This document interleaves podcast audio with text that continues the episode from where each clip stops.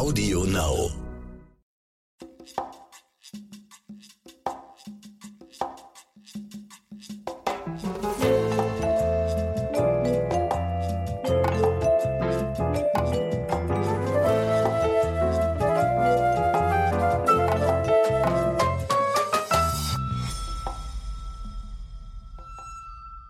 Schön, dass ihr da seid bei Crime in the City. Wir haben heute Mittwoch und in Berlin scheint die Sonne. Also wir nehmen heute an einem Mittwoch auf. Genau. Und wir freuen uns über Sonnenschein. Genau. Samina, du hast Urlaub, ne? Wie Ja. läuft denn dein Urlaub gerade so? Ich meine, das Wetter ist jetzt nicht so super, ne? Naja, ich habe erst eine halbe Woche Urlaub und äh, wir haben ja schon drüber gesprochen. Man braucht immer so eine Woche, bis man äh, angekommen ist und sich ein bisschen abschalten kann und zurücklegen kann. Aber sonst schön. Ja, sehr schön. Wir haben eine Neuigkeit für euch. Und zwar wisst ihr dass wir ähm, über unsere Arbeit als Kriminalreporter berichten. Und wir haben jetzt in den letzten Wochen gemerkt, durch den Podcast, dass das doch mehr Arbeit ist, als wir uns am Anfang gedacht haben. Ich kann sagen, wir haben gemerkt, so ein Podcast macht sehr viel Arbeit, wenn man auch eine gewisse Qualität abliefern will, was wir ja wollen. Und äh, deswegen werden wir demnächst nur noch zweiwöchentlich für euch zu hören sein. Ja, das ist uns sehr wichtig, dass die Qualität weiter hoch bleibt und wir wollen euch ja von unserem Arbeitsalltag berichten und wir haben keine Arbeits keine Geschichten mehr, wenn wir den ganzen Tag podcasten. Also von daher freuen wir uns, wenn ihr uns vor allen Dingen auch abonniert. Ganz, ganz wichtig, dann kriegt ihr nämlich immer eine Nachricht, wenn eine neue Folge rauskommt. Ansonsten könnt ihr uns gerne auch auf Instagram crimeandthecity.berlin folgen. Da seht ihr auch immer, wenn irgendwas, wenn irgendeine neue Folge rauskommt. Und wir versprechen euch, die Themen bleiben trotzdem aktuell und spannend, auch wenn sie jetzt alle zwei Wochen kommen. Ja, dann fangen wir mal an mit unserem Thema heute. Es geht um einen Fall, der in Berlin eigentlich äh, in den letzten Jahren sehr, sehr bekannt geworden ist. Es geht um das Verschwinden von Rebecca Reusch. Ja, bundesweit kann man ja sagen, ne? Also Absolut. der hat ja wirklich ganz Deutschland äh, gepackt, gefesselt und interessiert. Und alle Welt hat sich gefragt, wo ist das junge, hübsche Mädchen abgeblieben? Ja, kannst du ganz kurz mal erzählen, wer ist denn Rebecca? Ja, Rebecca ist eine 15-jährige Berliner Schülerin äh, aus Berlin-Neukölln. Relativ normales, modernes, recht attraktives Mädchen. Ohne große Auffälligkeiten, ganz normales Familienumfeld auch. Sie hat zwei ältere Schwestern ähm, und äh, ganz normale Eltern. Und eines Tages ist sie halt verschwunden, spurlos. Du hast äh, mit Ermittlern gesprochen zu dem Fall und die haben dir den genauen Verlauf vor Rebeccas Verschwinden und auch was ist danach passiert erzählt. Das Spannende an dem Fall, wenn ich das kurz noch sagen darf, ist wirklich äh, dieses, dass äh, das Mädchen aus dem Nichts verschwunden ist. Also ohne Anlass, äh, nicht wie man das sonst kennt, schlechte Schulnote, Liebeskummer, Streit oder sonst was. Sie ist einfach vom Erdboden verschwunden und ähm, vieles äh, deutet ja auf ihren Schwager als Täter hin. Aber dazu kommen wir später. Keiner weiß, wo sie ist. Bis heute ist sie nicht gefunden worden. Die Polizei hat noch keine Anhaltspunkte sozusagen, äh, keine heißen Spuren. Wir wollen uns ein bisschen an der Chronologie Mhm. entlanghangeln, die du ja auch aus Ermittlergesprächen hast. Es ist der 17.02.2019, ein Sonntag. Rebecca übernachtet bei ihrer Schwester Jessica, ist ihre ältere Schwester. Mhm. Sie hat am nächsten Tag erst später Schule, deswegen sind die beiden Mädels abends noch bis spät am äh, Computer spielen. Ähm, Samina, wie lebt denn die Schwester Jessica? Ja, die äh, ältere Schwester äh, von Rebecca Reusch äh, lebte zu dem Zeitpunkt oder lebt mit ihrem Mann und äh, einem Kind in einem Einfamilienhaus in Berlin, in der Nachbarschaft, unweit ähm, von Rebeccas Haus, also wo Rebecca mit ihren Eltern auch gelebt hat. Und alles war sehr äh, idyllisch und gut bürgerlich für Berliner Verhältnisse, kann man sich das vorstellen. Und wie ist das Verhältnis der Schwestern? Also hört sich ja eigentlich so an, als wenn die sich sehr gut verstanden Ja, haben. die Familie war äh, alles in allem sehr intakt und sehr eng miteinander. Und die Schwestern, es gibt ja, äh, sind ja drei Mädchen insgesamt, äh, sollen auch sehr eng miteinander gewesen sein, ja. Es war ein gutes Verhältnis, wie du ja siehst. Man hat bei gegenseitig beieinander übernachtet, äh, gemeinsam dann bis in die Nacht Mädelsgespräche geführt und ein bisschen gezockt und so. Das lässt ja schon sehr viel Nähe vermuten. Mhm. Dann kommt der Montag, der nächste Morgen, 18.02. Rebecca schläft auf der Couch, so wie ich das verstanden habe. Ja. Mhm. Am nächsten Morgen, dem Montag, den 18.02., kommt gegen 6 Uhr morgens der Schwager Florian von einer Filmfeier nach Hause und soll vermeintlich auch Alkohol und Koks konsumiert haben. Der Schwager ist ja gelernter Koch, hat in einem äh, bekannten Hotel hier am Berliner äh, Kudamm gearbeitet zu dem Zeitpunkt. Und es soll sich bei der Feier um eine verspätete Weihnachtsfeier äh, gehandelt haben wissen wir alle, solche Feiern, da geht's auch schon mal derbe zu. Gerade so in der Gastronomie und im Hotelgewerbe ist man, glaube ich, auch kein Kind von Traurigkeit. Also da soll richtig ordentlich gefeiert worden sein. Natürlich wurde Alkohol konsumiert und äh, was die Ermittler halt auch äh, in Erfahrung bringen konnten, ist, äh, dass äh, Rebecca Schwager äh, dem Kokain sehr zugetan war. Was ja auch, muss man sagen, und da will ich jetzt nichts verallgemeinern, aber in der Gastronomie, gerade im stressigen Kochjob oder so, jetzt nicht unbedingt eine Seltenheit ist. Ne? Um 7 Uhr steht dann Rebeccas Schwester auf beziehungsweise verlässt das Haus, um zur Arbeit zu fahren. Und um 7.15 Uhr ruft Rebekkas Mutter Rebecca an. Das Handy ist aber aus. Was kann man genau über diesen Morgen sagen? Was wissen die Ermittler? Wie sah dieser Morgen für Rebecca aus? Ja, also man kann sagen, dass die Ermittler sich ja große Mühe gegeben haben, diesen Morgen wirklich minutiös auch anhand von digitaler Daten und so weiter zu rekonstruieren, weil es einfach sehr, sehr wichtig ist, um dieses mysteriöse Verschwinden der Rebecca zu erklären. Was sie dabei rekonstruieren konnten, ist, wie gesagt, dass es verschiedene Kontaktversuche seitens Rebeccas Mutter gab, äh, auf die Rebecca schon nicht mehr reagiert hat. Das Handy war aber äh, zu diesem Zeitpunkt in der Funkzelle um das Haus äh, der Schwester eingeloggt und hat diese Funkzelle auch, also wurde danach auch nirgend, nirgendwo anders wieder eingeloggt. Das heißt, man kann ganz klar sagen, äh, oder beziehungsweise die Ermittler werten das so, dass dieses Handy und damit auch Rebecca äh, das Haus niemals lebend verlassen haben soll. Ist ja auch ungewöhnlich, dass eine, äh, ein junges Mädchen ihr Handy ausmacht. Also ja, normalerweise, also du hast dein ganz, Handy ja immer an. Das ist ganz klar mhm. die äh, Begründung der Ermittler. Das ist passiert heute nicht mehr, dass jemand gerade in dem Alter 15 losgeht und sagt, ey, ich lasse mein Handy hier. Das ist einfach äh, nicht mehr, äh, also es ist realitätsfremd und deswegen kann man das so gut wie ausschließen. Und das sind dann Dinge, die so grausam und äh, furchtbar wie sie sind, aber schon eher darauf hindeuten, dass Rebecca einer Straftat zum Opfer gefallen ist könnte meinen, die Mutter hat das auch so ein bisschen schon gespürt. Sie bittet nämlich ähm, Schwager Florian nach Rebecca zu schauen ab einer gewissen Uhrzeit. Er entgegnet, Rebecca ist weg. Also sie wäre schon los und es Ja, die Situation ist ja sehr interessant. Mhm. Sie hat ja einmal versucht, den Schwager zu erreichen, also ihren, ihren Schwiegersohn zu erreichen und äh, wurde dann von ihm weggedrückt. Kann man nur mutmaßen, was dann zu diesem Zeitpunkt gerade passiert ist oder stattgefunden ist oder warum er eben nicht an sein Handy ging. Vielleicht war er auch einfach schlaftrunken, auch eine Möglichkeit. Aber wenig später erreicht sie ihn dann und äh, fragt ihn nach Rebecca. Und er redet mit ihr, während er mutmaßlich auch eine Treppe in seinem Haus runtergeht oder so, auf jeden Fall im Gehen ist und äh, nach Rebecca schauen will oder ihr zusagt, ja, ich guck mal und dann feststellt, Rebecca ist nicht mehr da. Auch ihre Sachen, eine Fließdecke, ein Rucksack. Und ihre Kleidung? Und ihre Kleidung äh, sind verschwunden. Also alles deutet eigentlich darauf hin, äh, das Mädchen hat die Wohnung verlassen. Rebeccas Schwester Jessica ist ja morgens zur Arbeit gefahren. Die konnte wahrscheinlich nicht mehr sehen, ob Rebecca noch da ist oder ist sie durchs Wohnzimmer oder was hat die denn erzählt?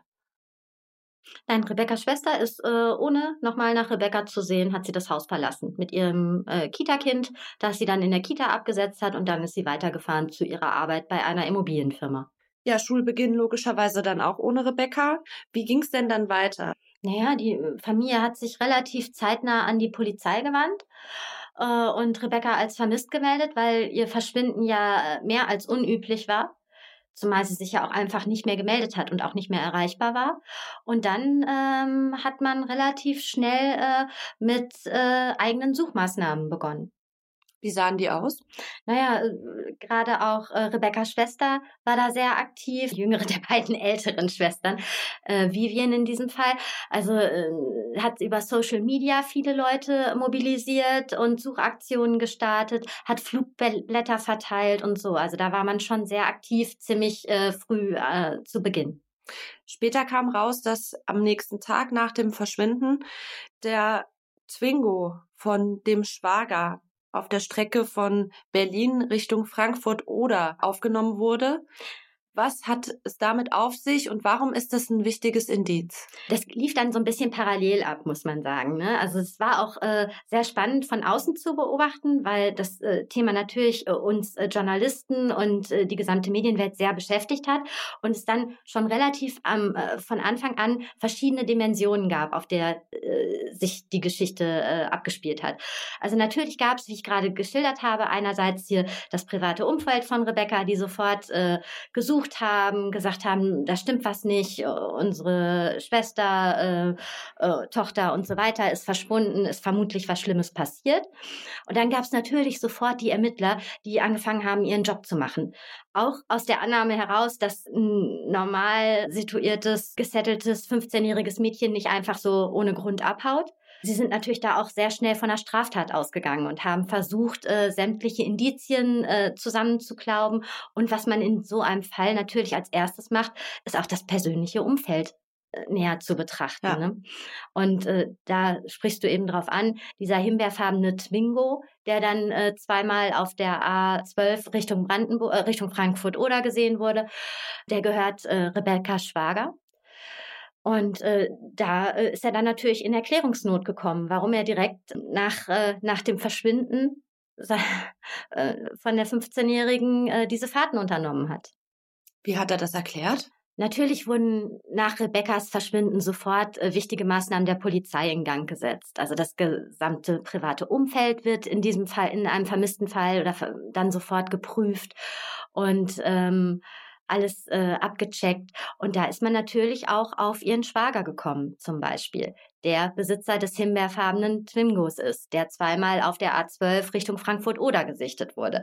Einmal direkt am Morgen nach Rebekkas Verschwinden und dann noch einmal am nächsten Tag sehr spät abends. Zwei Fahrten, für die der Schwager auch keine Erklärung liefern konnte. Finde ich sehr interessant, weil er kam ja von dieser Firmenfeier, hatte Alkohol und Drogen konsumiert und also vermeintlich und ist dann noch Auto gefahren, diese weite Strecke, kann keine Erklärung liefern. Also ich denke mal oder ich kann mir gut vorstellen, dass für die Polizei dann der Hauptverdächtige feststand. Ja, so ist er ziemlich schnell zumindest ins Verdachtkreuz der Ermittler geraten. Ein paar Tage später veröffentlicht die Polizei dann auch ein Foto von Rebecca. Und wenn man sich dieses Foto anschaut, und wir werden es auch nochmal bei unserer Instagram-Seite posten, das sieht sehr gefiltert aus. Ähm, natürlich ist es total wichtig, dass die Leute ein Foto von einer Vermissten haben. Allerdings hast du mir auch andere Fotos gezeigt von Rebecca. Da muss man einfach sagen, da sieht sie anders aus. Auf dem Foto sieht sie aus wie eine erwachsene Frau. Man sieht, es ist vielleicht ein Instagram oder ähm, Snapchat-Filter drüber gelegt. Und das ist mir ehrlich gesagt aufgefallen. Das macht die Polizei mittlerweile häufiger. Und die Angehörigen geben der Polizei ein Foto, wo man sagen muss, die Mädchen sehen eigentlich im realen Jahr doch einen Ticken anders aus. Oder? Ja, komisch, ne? Also gerade jetzt beim Fall Rebecca Reusch haben wir ja sehr, sehr viele Fotos zur Verfügung äh, gestellt bekommen, auch von der Familie, die ja sehr äh, gut mit der Presse auch zusammengearbeitet hat zum Teil. Und da waren vielfältige Fotos bei, wie du sagst. Äh, Fotos von einem ganz normalen, ungeschminkten Mädchen. Und sie ist ja auch sehr hübsch, also. Absolut. Und dann eben dieses Foto, was äh, allen, glaube ich, im Gedächtnis geblieben ist, äh, was die Polizei dann veröffentlicht äh, hat, wo sie so ein bisschen aussieht wie ein Manga-Mäuschen, würde ich fast sagen. Ne? Mhm. Ja, es ist sehr seltsam. Also schlussendlich macht es, glaube ich, die Kombination aus allem, dass die Leute sich da ein Bild im Kopf erstellen sollen. Aber ich kann es auch. Also das Bild wurde ja auch sehr stark äh, kritisiert dann, warum dieses Bild rausgegangen wurde und kein eben natürlicheres. Äh, aber die Polizei ist bis heute dabei geblieben. Ja, vielleicht erkennen die auch die Filter nicht. ähm, nach einer gewissen Zeit hat die Polizei das dann auch nicht mehr als vermissten Fall eingestuft, sondern hat eine Mordkommission eingesetzt. Wieso haben die das gemacht? Weil Rebecca weiter nicht gefunden wurde und man dann ziemlich äh, klar von einer Straftat ausgegangen ist. Ist ja meistens so, wenn vermisste Personen nach einer gewissen Zeit nicht gefunden werden und bei Rebecca Rebecca war ja jetzt nicht das Mädchen, das einmal von zu Hause wegläuft oder mal ein paar Tage mit ihren Freundinnen abhaut oder so. Genau. Ne? Dann werden alle Parameter betrachtet. Mhm. Was ist wahrscheinlich, was ist unwahrscheinlich. Äh, und dann kommt man irgendwann äh, zu der Überzeugung, dass wahrscheinlich ein Verbrechen vorliegt. Die Ermittlungen haben sich ja dann auch vor allen Dingen auf Rebekkas Schwager konzentriert. Der ist ja dann auch später festgenommen worden. Was ist denn über den rausgekommen oder auf welcher Grundlage hat die Polizei ihn festgenommen? Ja, das ist also relativ spannend. Naja, er ist auf jeden Fall die Person, die Rebecca zuletzt lebend gesehen haben muss. Wurde da auch mal ein Background-Check gemacht? Weil irgendwie muss es ja einen Grund gegeben haben, warum er dann auch verhaftet wurde oder warum man ihm das zutraut. Ja, natürlich. Äh, man hat sich dann sofort näher mit Florian R. befasst und äh, auch so mit seiner Geschichte, mit seiner Vergangenheit. Weil was man sagen muss, ist, äh, die Familie von Rebecca Reusch steht und stand von Anfang an wie eine Eins hinter Florian R. Das fand ich auch spannend, ehrlich gesagt. Ist auch ein sehr spannender Aspekt, gerade wenn Beamte dir doch nahelegen, hallo, der könnte das gewesen sein und so weiter. Es ist sogar relativ wahrscheinlich, weil er war der Letzte, der noch mit ihr Leben zusammen war. Dann kommen diese komischen Fahrten nach Polen und so weiter.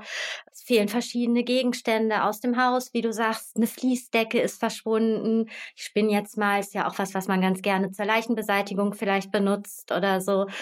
Alles so Dinge, äh, wo, also, wo viele Fragezeichen bleiben und die nicht so eindeutig zu erklären sind. Und trotzdem steht Rebekkas Familie von Tag eins hinter Florian R. Das muss man sagen. Und sie sagen, der war es nicht.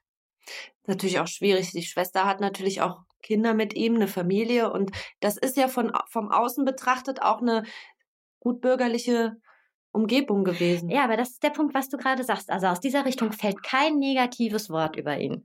Ganz anders aber aus anderen Richtungen. Mhm. Seine Ex-Freundinnen zum Beispiel äh, erzählen sehr zweifelhafte Geschichten, erzählen von Gewalt in früheren Beziehungen und Grausamkeiten, ähm, von sehr viel Betrug was ja in diesem Fall vielleicht auch nicht so ganz auszuschließen ist. Immerhin reden wir davon zwei Menschen in einem sexuell attraktiven Alter auch, muss man sagen. Vielleicht haben die sich irgendwie angezogen oder auch abgestoßen oder sowas. So eine Art der Gewalt äh, wäre durchaus auch möglich in dieser Konstellation. Ne?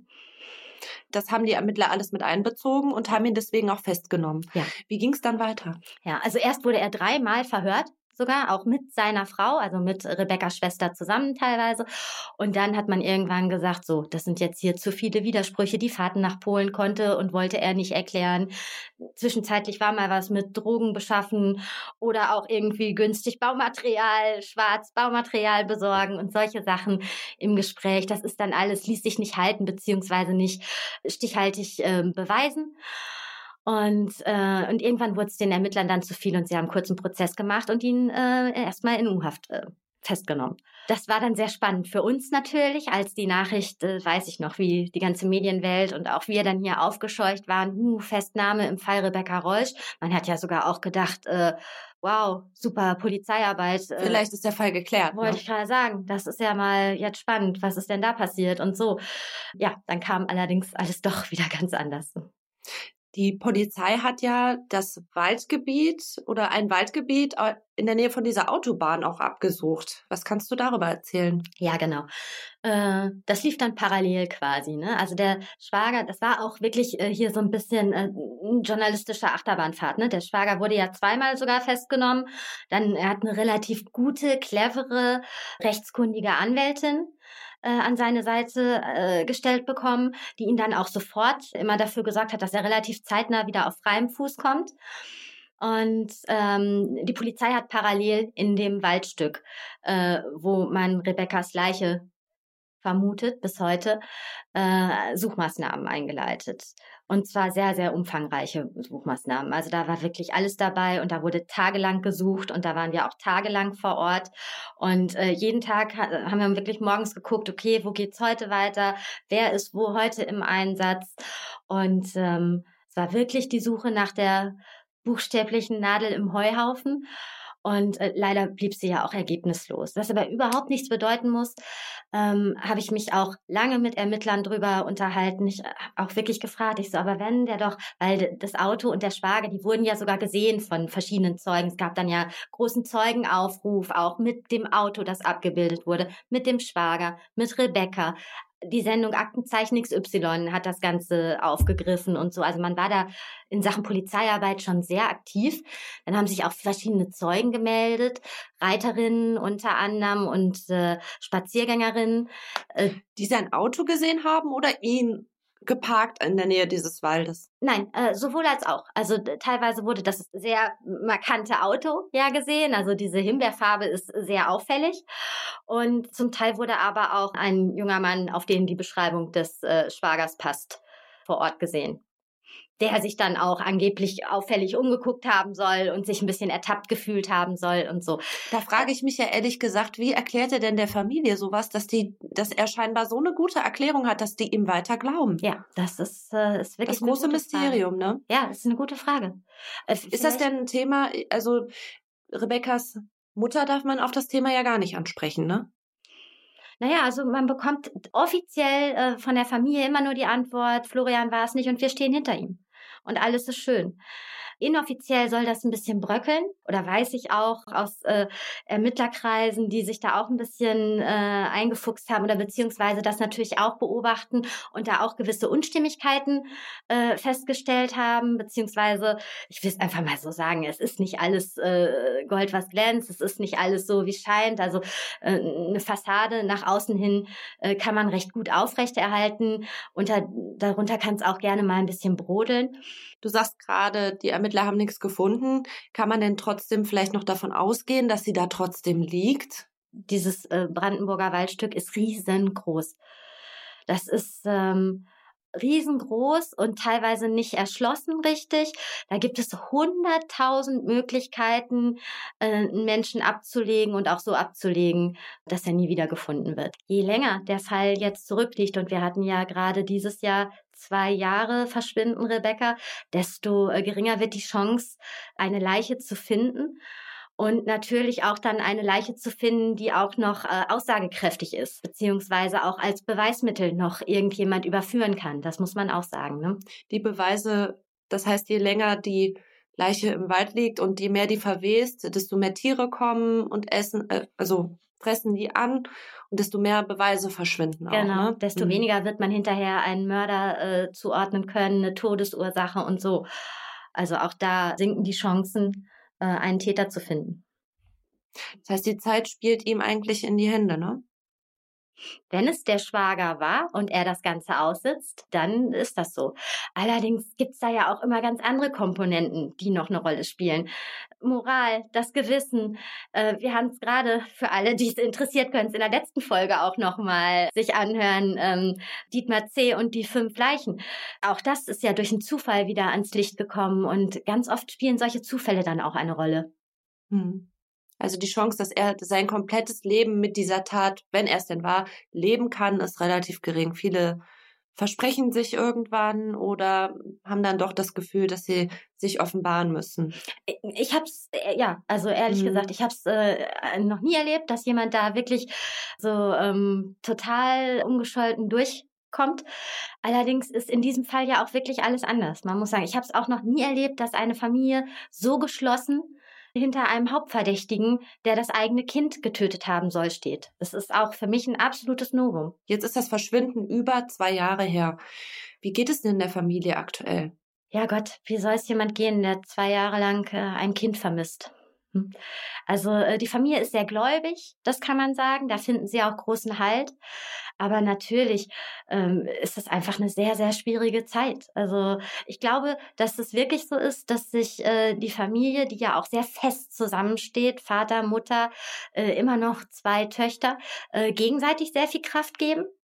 Und dass da vielleicht auch äh, der Schwager Florian eher so ein bisschen außen vor steht und es gar nicht ganz in diesen geschlossenen Familienverband schafft und deswegen da vielleicht auch äh, den gar nicht so angreifen kann oder beziehungsweise da immer noch so mitgetragen wird ähm, und auch nicht komplett, äh, komplett verstoßen wird. Also ich glaube, so funktioniert das, weil alles, was wir über Florian R. wissen, ist wirklich äh, nicht, also das ist kein sympathisches Bild, genau. Und wenn er in Ansätzen nur auch mit seiner aktuellen Frau so umgeht, wie es seine Ex-Freundinnen geschildert haben, fragt man sich wirklich, wie man dann so ein harmonisches Bild nach außen abgeben kann. Äh, zwei Kinder äh, mit so einem Mann ähm, äh, großziehen kann und so weiter. Also irgendwas passt da nicht, ehrlich gesagt. Hat die Familie denn selber auch eine Theorie, was passiert sein könnte? Ich meine, wenn man sich jetzt auf die Ermittlerinfos verlässt, dann ergibt das ja ein absolut klares Bild eigentlich. Ja. Wie erklärt sich denn die Familie das Verschwinden von ja, Rebecca? also äh, die Familie geht auch äh, nicht davon aus, dass Rebecca abgehauen ist oder sowas. Sowas trauen sie ihr nicht zu. Ne? Ich glaube auch gar nicht, dass sie ihr das Leid zutrauen, dass sie äh, ihnen dadurch zufügen würde jetzt. Ne? Also weil die Familie leidet ja wirklich so brutal. Ich glaube auch gerade für Rebecca's Vater ist das Ganze auch sehr schlimm. Ähm, das kann man sich ja vorstellen. Also so, so ein kaltes Mädchen wird sie nicht gewesen sein, die dann einfach sagt, so, ich hau ab, ist mir egal, was mit euch passiert. Ne? Das halten sie, glaube ich, für ausgeschlossen oder halten sie für ausgeschlossen. Das heißt, sie gehen ganz, ganz stark natürlich von einem Verbrechen aus, aber sie äh, sie sehen damit Florian er halt überhaupt nicht in Verbindung. Also es ist ein Verbrechen, was durch Dritte begangen wurde. Könnte sowas äh, dahinter stecken wie ein Kinderpornoring oder so. Solche Theorien gab es ja. Ist ja die Frage, die Familie geht ja dann davon aus, dass Rebecca das Haus freiwillig verlassen hat und das nicht im Haus passiert ist, weil da waren ja noch Familienmitglieder auch da. Kann sie sich auch im Internet vielleicht mit jemandem getroffen haben? Ist das auch eine Theorie, die da? Ja, also die wurde ja relativ früh auch äh, von der Familie ähm, äh, angesprochen. Eine Internetbekanntschaft namens Max, den mhm. es ja äh, gegeben hat. Der wurde aber ganz, ganz am Anfang der Ermittlungen von den äh, von den Beamten sofort abgecheckt, verhört und äh, hatte zum Schluss keinen Kontakt mehr zu Rebecca. Also das ist keine heiße Spur. Aber natürlich, solche Sachen wurden auch alle gecheckt. Also jede, es, es war, kein, war keine einseitige Ermittlung, die hier stattgefunden hat. Es wurde in alle Richtungen ermittelt und es ist bis heute auch noch alles offen. Der Schwager wird halt nur als Hauptverdächtiger geführt, ganz klar. Und das seit zwei Jahren. Ich wollte gerade fragen, wie ist denn der aktuelle Ermittlungsstand jetzt zu dieser Zeit, an diesem heutigen Tag? Ja, wie mein Lieblingsermittelnder Staatsanwalt, Herr Klage, immer so schön sagt, äh, Rebecca ist kein Cold Case. Cold Cases gibt es ja auch gar nicht im deutschen äh, Rechtssystem und so weiter. Das heißt, äh, also der liegt noch nicht bei den Akten oder ist, äh, ist irgendwo eingemottet. Der wird im regelmäßigen Turnus wieder behandelt, dieser Fall, äh, von äh, unterschiedlichen Beamten, die sich damit auseinandersetzen, sich die Daten, die Fakten, die aktuellen Zeugenaussagen oder Hinweise nochmal vornehmen, alles betrachten, alles nochmal zusammenfügen und äh, versuchen da eben neue Anhaltspunkte zu finden. Natürlich wird auch immer, äh, spielt auch sowas wie Zeit, wie Jahreszeiten, Witterung und sowas eine Rolle. Also ich erinnere mich, dass als die Suchmaßnahmen liefen, vor zwei Jahren im Februar, äh, und dann hatten wir einen relativ warmen Sommer. Also genau, da liefen die sehr intensiv erst und da wurde auch in Brandenburger Gewässern dann gesucht. Mhm. Und dann ähm, wurde es irgendwie ein bisschen eingestellt und das hat ein bisschen abgenommen. Und dann hatten wir sehr warme Temperaturen. Und dann wurde auf einmal wieder rausgegangen und gesucht. Und zwar speziell auch auf diesen Gewässern, auch mit Spürhunden, die sogar äh, äh unter Wasser Leichengeruch äh, erschnüffeln können und so. Einfach weil sich weil man da angenommen hat, auch äh, auf Expertenrat hin, äh, dass sich vielleicht witterungsmäßig was verschoben hat, dass gegebenenfalls was an die Oberfläche gespült wird, wenn du verstehst. Ich will jetzt hier auch nicht zu gruselig reden oder so. Überhaupt nicht. Aber da ich ja aktuell die äh, mit den Polizeitauchern drehe, kann ich euch wahrscheinlich in der nächsten oder übernächsten Folge auch ein bisschen mehr dazu erzählen, wie sich Leichen im Wasser verhalten. Genau. Und von, also sowas ist die, sind die ähm, Maßnahmen der Polizei auch abhängig, zum mhm. Ja, absolut. Du hast ein längeres Interview äh, jetzt vor kurzem, deswegen äh, haben wir uns auch entschlossen, jetzt eine Folge darüber zu machen, mit dem ermittelnden Staatsanwalt geführt. Er hat gesagt, es ist kein Cold Case. Hat er denn irgendeine, ich weiß, das darfst du wahrscheinlich nicht sagen, aber ich frage trotzdem mal, hat er irgendeine Vermutung, was da passiert sein könnte? Ja, also das muss man sagen. Und da brauche ich jetzt auch gar nicht unbedingt den Staatsanwalt mit reinreiten, aber egal mit wem man seitens der Polizei oder Ermittlungsbehörden oder sonst mit wem spricht, der Hauptverdächtige ist der Schwager. Man, man arbeitet da auch wirklich mit Hochdruck dran, äh, da in die Richtung was zu ermitteln. Ähm, und man ist da, also das kann ich sagen, also man ist da wirklich nicht äh, am Ende der Fahnenstange. Also man ist da seitens der Polizei auch sehr, äh, sehr gut aufgestellt und äh, sehr findig und ähm, versucht bereits schon äh, neue Ermittlungsansätze anzugehen. Das heißt, es bleibt spannend. Ja. Du bleibst natürlich an dem Fall dran und wer weiß, vielleicht wird Rebecca irgendwann gefunden und dann können wir euch ein bisschen mehr dazu erzählen, was da dann noch passiert ist. Zum Schluss der Folge wollen wir euch noch mal kurz darauf hinweisen.